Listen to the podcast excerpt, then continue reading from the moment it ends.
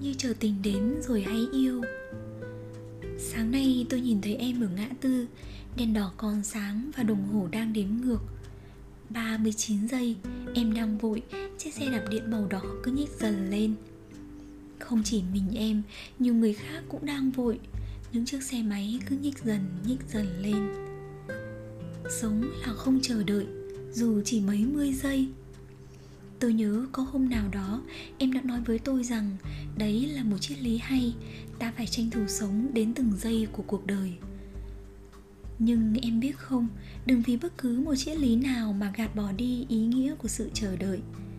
Chờ đợi ở đây không phải là há miệng chờ sung, mà chờ đợi là một phần bài học của cuộc đời.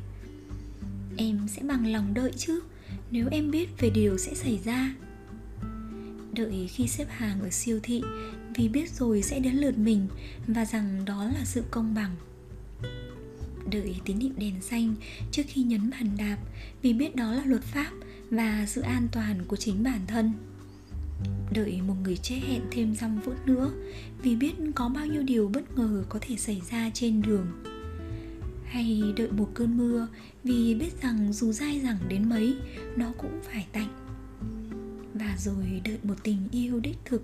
Vì biết rằng những thứ tình yêu theo trào lưu chỉ có thể đem đến những tổn thương cho tâm hồn nhạy cảm của em. Vì vậy, hãy cứ bình tâm em nhé. Cuộc đời ta cũng như rượu vang vậy. Có những loại vài tháng là uống được, nhưng cũng có những loại phải lưu giữ rất nhiều năm để đạt đến độ chín cần thiết. Điều quan trọng không phải là sớm hay muộn, mà là đúng lúc bởi mọi thứ đều có thời điểm của riêng nó, vì rượu ngon chính là phần thưởng của tháng năm. Cũng như câu chuyện về hai chú sâu nọ, sâu anh nằm trong cái kén, cảm thấy bực bội vô cùng, nên nó cố vùng vẫy thật mạnh để thoát ra vùng vẫy ngày này qua ngày khác, sâu mọc đôi cánh bé. Nó lại cố ra sức đập cánh, đôi cánh dần lớn lên, cứng cáp và cuối cùng sâu anh hóa bướm, rũ bỏ cái kén chật trội để bay lên. Khi đã thoát ra rồi, nó thấy sâu em vẫn còn mắc kẹt trong kén. Nó hăm hở lao đến giúp em phá vỡ cái kén và đưa sâu em ra ngoài.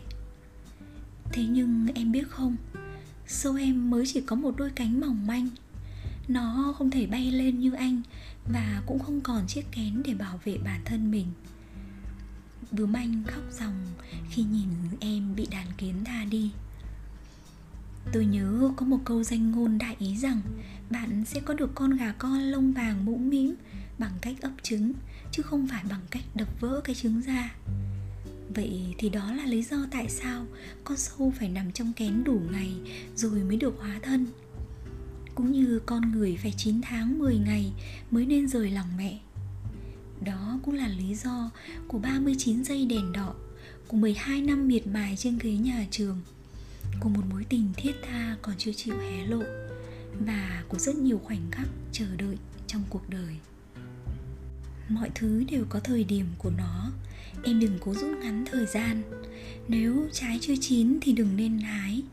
Nếu nhộng chưa chín thì đừng phá vỡ kén tầm nếu chưa gặp được một tâm hồn đồng điệu thì đừng trao gửi trái tim. Đừng để thế giới này tác động. Xuân qua, hè tới, đông sang, thu về.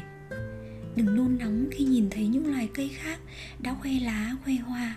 Hãy cứ bình tâm. Hãy đợi đến thời điểm của mình, em nhé hãy tận dụng khoảng lặng này để bồi đắp cho chính mình và học cách khám phá điều sẽ xảy ra. Nếu em biết suy tư, khoảng thời gian chờ đợi không bao giờ là vô nghĩa cả. Vì thế, dù cuộc sống có trôi nhanh đến mấy, em nhớ để dành trong đời mình những khoảng lặng chờ đợi. Không chỉ như chờ đèn xanh bật sáng ở ngã tư, mà như chờ rượu chín rồi hãy uống. Và như chờ tình yêu đến rồi hãy